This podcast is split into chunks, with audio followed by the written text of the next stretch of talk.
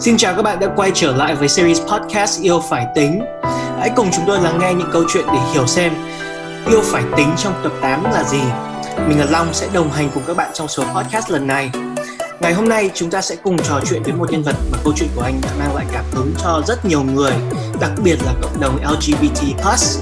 Nhân vật đó chính là anh Tân, gốc là một designer và hiện tại đang sống cùng với bạn đời và con cái tại Cần Thơ. Xin chào anh Tân, Cảm ơn anh đã đồng ý tham gia podcast Yêu Phải Tính của Prudential Việt Nam. Trước khi đi vào câu chuyện của mình thì anh có thể giới thiệu một chút về bản thân cũng như tình hình hiện tại của gia đình mình được không ạ? Xin chào các thính giả của podcast Yêu Phải Tính. Mình là Tân. Hiện tại thì mình đang sinh sống và làm việc ở Cần Thơ. công việc hiện tại của mình là quản lý một chuỗi ờ, cửa hàng hoa tươi và cà phê tại Cần Thơ và thành phố Hồ Chí Minh à, mình thì đang sống cùng với bạn đời của mình sau 5 năm kết hôn và hiện tại thì đang ở cùng với ba mẹ của bạn và đặc biệt thì mình có một đứa con gái nuôi đã được 4 tuổi rồi à. Um, vậy cái việc có con và nuôi con chưa bao giờ là một cái việc dễ dàng cả và lại càng khó khăn đối với một um, gia đình LGBT+. Anh có thể chia sẻ về lý do um, anh Tân và bạn đời đã quyết định nhận nuôi một em bé gái được không ạ? Có con á, là một trong những dự định của hai đứa. Vì nó để muốn mình muốn lấp đầy cái bức tranh của cuộc đời mình bằng một mảnh ghép là sẽ có một đứa con. Và cũng dự định là à, mình cũng cần phải có một khoảng thời gian để hai đứa cùng trải nghiệm. Uh, chưa có chưa nghĩ là có con rất là sớm như vậy tuy nhiên thì uh, bé đã đến với cuộc đời của hai đứa một cách nó sớm hơn dự tính cũng từ một câu cuộc gặp của một uh, người em gái của anh uh, bạn đồng hành của mình. Thì uh, em gái nó mới nói là em đang có một đứa bé thứ ba rồi uh, hiện tại thì à, hai vợ chồng em không có khả năng đủ khả năng kinh tế để nuôi thêm một đứa nữa. À, hỏi anh hai anh có muốn ờ, nuôi nhận nuôi đứa bé không? Ừ, và nếu không có muốn nhận nuôi á, thì em buộc lòng em phải ờ, từ bỏ đứa bé đó. Thì hai đứa nghe xong thì rất là rất là xúc động và suy nghĩ và vài ngày thì bắt đầu nói lại với em là à, hai anh đã quyết định nhận nuôi đứa bé và bỏ lại sau lưng những cái lo lắng để để đón nhận được một cái gọi là một cái bài học mới. Khi bé ra đời rồi thì nó là một cái niềm hạnh phúc nhất của hai đứa. Thì đó cũng là ước mong của ba mẹ mình và ba mẹ của bạn đồng hành mình. Vì người lớn mà thì mặc dù đã chấp nhận câu chuyện của hai đứa rồi tuy nhiên thì họ vẫn rất là lo lắng là, là tương lai của hai đứa như thế nào ai sẽ chăm sóc hai bạn khi về già. Mọi việc có suôn sẻ và như dự tính của anh không? À, hai đứa thì rất là kỹ. Khi đứa bé ra đời khi về nhà thì đã chuẩn bị mọi thứ hết rồi.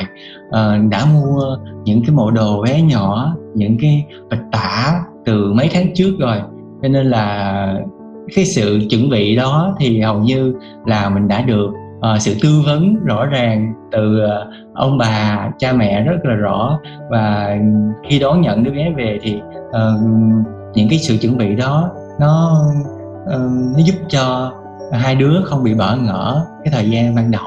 Quan trọng là bỡ ngỡ về uh, cái cảm xúc bên trong thôi trước ngày em bé ra đời á, thì lúc đó thì không lo lắng gì cũng đi ăn cùng bạn bè. Tự nhiên uh, nhận được một cuộc gọi là uh, em sắp sanh rồi em bắt đi đi vào trong bệnh viện rồi. Hai đứa bừng tỉnh dậy mới đầu mới đi vào trong bệnh viện và chuẩn bị à mình sắp trở thành một người bố rồi. Lúc đó thì cảm giác um, không thể nào thể có thể diễn tả nổi. Nó nó rất là kỳ diệu. Nó giúp mình một cái sự bừng tỉnh dậy sau một cái khoảng thời gian sống chỉ vì mình thôi đó. Nhưng mà bây giờ mình lại bừng tỉnh dậy à mình sẽ không sống cho mình nữa, mà mình sống cho một cái những, một cái sinh linh bé nhỏ để có một ý nghĩa hơn cho cuộc đời. Mình biết rằng là cuộc đời của mình không chỉ có hưởng thụ thôi mà còn phải có những cái trách nhiệm những cái hoài bão cho bản thân và cho cả gia đình nữa. Khi đứa bé lớn lên khi có bắt đầu có những cái bệnh tật có mọc răng nè phải thức khuya để chăm bé. Tại vì đôi khi mọc răng đó uh, cứ chút xíu khóc chút xíu, xíu khóc thì đâu có ngủ được. Mình phải ẩm ẩm và tìm cách để bé có thể nằm trên người mình để bé ngủ. Um, lúc đó thì uh, cảm giác rất là lạ. Tại vì mình một người rất là khá là ích kỷ. Mình uh, khi một ừ, mình đang ngủ nếu có ai ừ, làm cho mình khó chịu mình phải tỉnh dậy thì mình rất là khó chịu. Tuy nhiên khi đón nhận một cái điều mới một cái thử thách mới á, thì mình bắt đầu kiểm soát được cái cái tính cách xấu đó của mình và mình chuyển hóa được hoàn toàn thành cái tình yêu thương. Mặc dù lúc đó đôi khi cũng rất là giận tại sao lại cứ khóc hoài như vậy? Tại sao lại ờ, bình thường lại chơi giỡn như vậy? Lại để xảy ra những cái tai nạn à, lại phải khóc như vậy thì đôi khi mình chưa kiểm soát được mình cũng rất là bực bội. Tuy nhiên những cái điều đó từ từ từ từ sẽ được gọi là chuyển hóa thành những cái điều bình thường. À, bắt đầu mình có nói lại con những lời yêu thương và con sẽ cảm nhận được cái chuyện đó. Có một khoảng thời gian Ừ, hai đứa lại tập trung vào kinh doanh thì gửi cứ um, gửi con cho um, bà ngoại chăm sóc. Thì đến một giai đoạn thì đứa bé uh, rất là cáo gắt nè uh, hay hay cắn tay hay cắn ngón tay nè ờ, uh, lúc, lúc nào cũng đôi khi cứ hoảng sợ nè um, sợ mọi người đi mất để con bơ vơ nè rất là hay khóc vì cái việc đó thì đến một giai đoạn thì đứa bé cứ nắm tay mình không cho mình đi công việc nữa mà cứ đòi là ba ở nhà với con. Thì mình cũng chợt nhận ra được rằng à cái thời gian dành cho con cái khoảng thời gian đó nó nó không có đủ thì nó sẽ không giúp con mình chuyển hóa được cho cái cái cái trạng thái tâm lý của con. Mà đôi khi nó có có thể làm cho con cảm giác khô cứng uh, thiếu sự yêu thương với những người xung quanh cho nên là mình, tụi mình ngồi lại với nhau quyết là thu gom lại công việc, chuyển giao bớt những công việc ờ, mình không không có thể xuể hết những cái việc đó và mình dành được thời gian chỉ là ngồi với con thôi, nhìn con cười thôi. Mà đôi khi con mình từ từ lúc nào nó được chữa lành lúc nào mà không biết luôn đó. Cho nên là đó là một những cái dấu hiệu triệu chứng ừ, để một người ba mẹ mình biết rằng là con mình đang trong một cái trạng thái lạc lõng bơ vơ và thiếu tình yêu thương. Cho nên là mình cũng nhờ một cái sự tư vấn của một người chị từ trong uh, cộng đồng của phụ huynh của mình để giúp cho mình nhận ra được điều đó và chuyển hóa được đứa bé từ một trạng thái rất là lo lắng hoảng sợ như vậy sang một trạng thái đầy đủ tình yêu thương. Thì những cái trạng thái đó của đứa bé đó sẽ nó từ từ nó chấm dứt. Đứng trước thực tế đó hai anh đã làm gì? Như như tân đã nói thì uh, cái cái tính cách của đứa bé đó nếu mình xét thấy là nếu mình nuôi nấng đứa bé trong một cái không gian đô thị thì sẽ không giúp gì được cho bé. Cho nên là mình sẽ hai đứa ngồi lại với nhau cũng lại tính tiếp là phát triển một cái môi trường như thế nào để sau này um, gần gũi với thiên nhiên hơn. Tại vì mình đã biết được rằng à thiên nhiên có một cái khả năng chữa lành rất là lớn. Và đối với những đứa bé thì sẽ giúp cho đứa bé phát triển về mặt xúc cảm về tình yêu thương về ừ, sau này khi đứa bé lớn lên đó thì sẽ biết được yêu quý đồng loại yêu quý những con vật. Tại vì bé nhà tân thì rất lúc đầu thì rất là sợ những con vật sợ chó sợ mèo lắm. Nên là uh, sau sau một thời gian chuyển ra ngoại ô ở có khu vườn là nuôi chó nuôi mèo thì uh, bé lại thay đổi tính cách. Thì tôi nghĩ là nếu sau này bé lớn lên trở thành một con người ờ, uh, không hẳn về uh, kiếm tiền giỏi mà um, giúp đỡ cho mà phải biết giúp đỡ cho cộng đồng uh, biết yêu quý đồng loại yêu quý những con vật xung quanh thì tân thấy cái điều đó rất là quan trọng. Cho nên là đó là lý do uh, gia đình tân lại uh, mua một miếng đất ở ngoại ô và quyết định cả gia đình cùng về đó sống. Đến bây giờ thì kiểu mà tự trồng trọt uh, tự cung tự cấp. Chọn nuôi dạy an nhiên ở quê nhà giúp ích gì cho những sự lựa chọn của anh? Uhm, khi một đứa bé bắt đầu lớn lên mình hai đứa mình đi tìm rất là nhiều phương pháp giáo dục cho con. Uh, đi lên thành phố minh rất là nhiều lần để tìm phương pháp nào. Có những phương pháp thì mình thấy thấy rất là phù hợp. Tuy nhiên thì ở cần thơ lại chưa có. À, hai đứa lại không muốn con mình học trong một hệ thống giáo dục công lập hiện tại. À, mình cũng biết là con mình thật sự nó nó nó không phù hợp lắm cho những việc đó. À, điển hình như là mình đã cho con đi học thử ba trường rồi và chưa thấy có trường nào con mình nó rất là thích nhưng mà cho nên là vì một nhân duyên mình mình tập hợp lại được những phụ huynh uh, đồng đồng những tư tưởng và mình tổ giúp tổ chức tạo thành một cái ngôi trường nhỏ một cái mái ấm để ờ, uh, quay vần lại với nhau những cái phụ huynh đó đưa những đứa con mình đến đó. Thì lúc đầu um, đó là cái cái mô hình rất là mới lạ ở Cần Thơ. Uh, nó nó sự nó là sự kết hợp của trường học và homeschooling. Nó là phương pháp giáo dục uh, Steiner của Đức. Cho nên là Ờ, cả rất là nhiều phụ huynh phải đi học rất là nhiều và cả thuê giáo viên đi học nữa để về để có cái cái để dạy con, để xây dựng.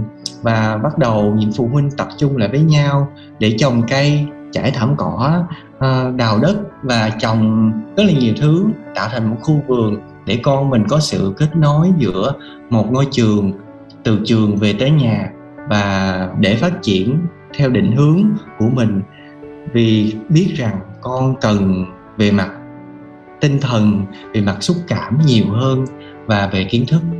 Tại vì kiến thức thì sau này thế nào con cũng sẽ được nhận và con cũng sẽ được lựa chọn cho mình những cái hướng đi cho cuộc đời. Tuy nhiên nếu một uh, đứa trẻ mà bị tổn thương về mặt tinh thần bị um, gọi là khô về mặt uh, tình yêu thương á, thì sau này lớn lên thì rất là khó để để để khắc phục được chuyện đó. Thì hai đứa quyết định là như vậy.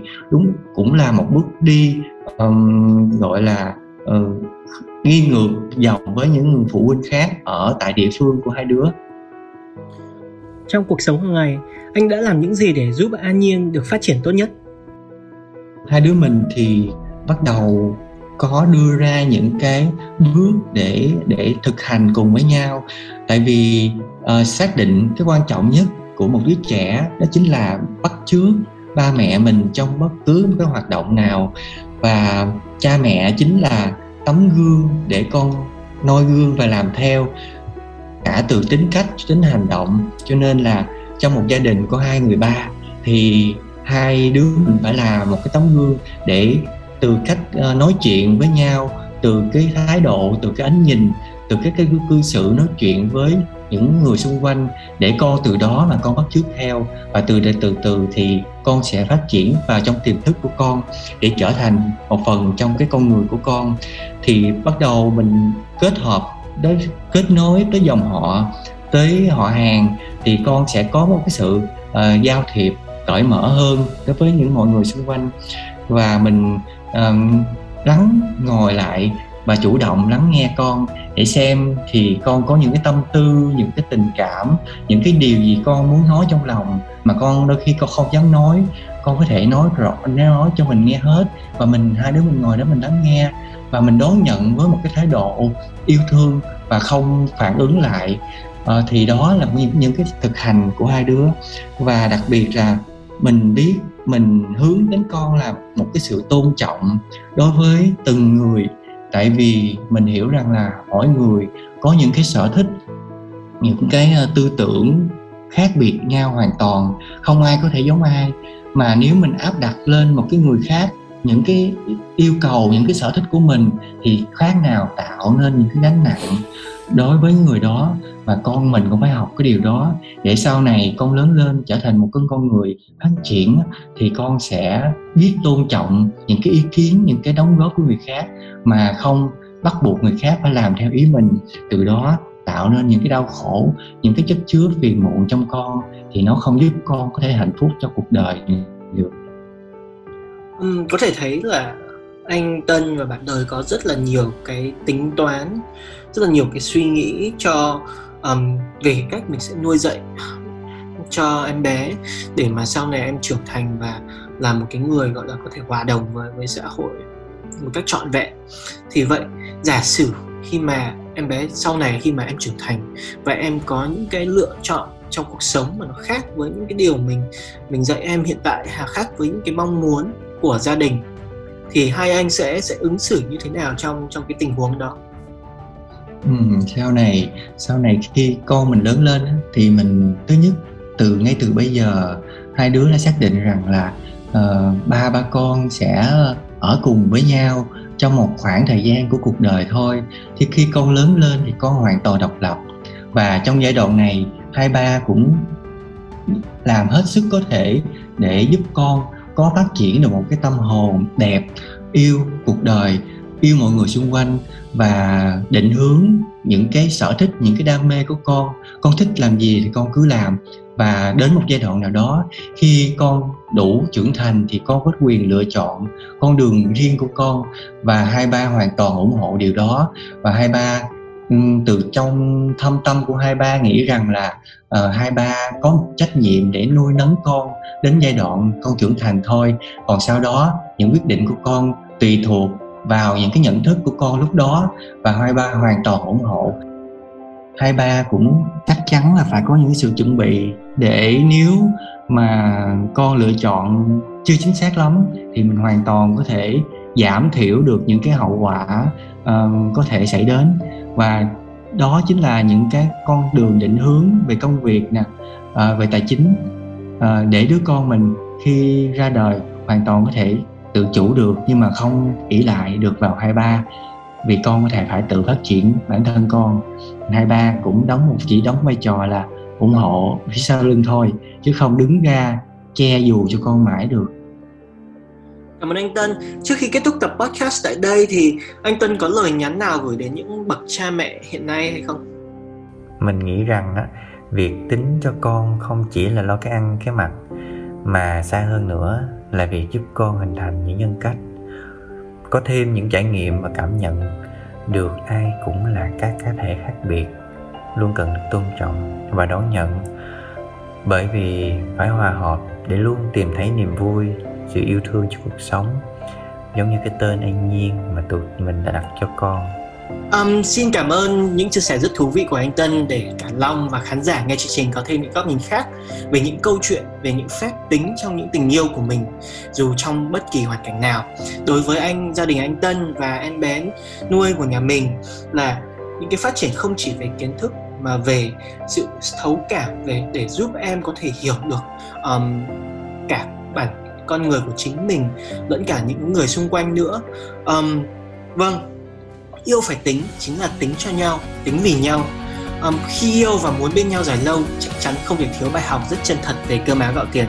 Chính là sự chuẩn bị sự tính xa để bảo đảm bảo trong mọi hoàn cảnh thì những người thân yêu của họ cũng được đảm bảo cuộc sống hạnh phúc ấy. Tập 8 của series podcast yêu phải tính đến đây là hết. Cảm ơn quý vị khán giả đã lắng nghe chương trình. Chuỗi câu chuyện yêu phải tính sẽ tiếp tục chia sẻ những câu chuyện tính khác nhau trong các mối quan hệ gia đình từ vợ chồng bố mẹ và con cái để họ luôn có thể đồng hành cùng nhau dài lâu. Xin cảm ơn.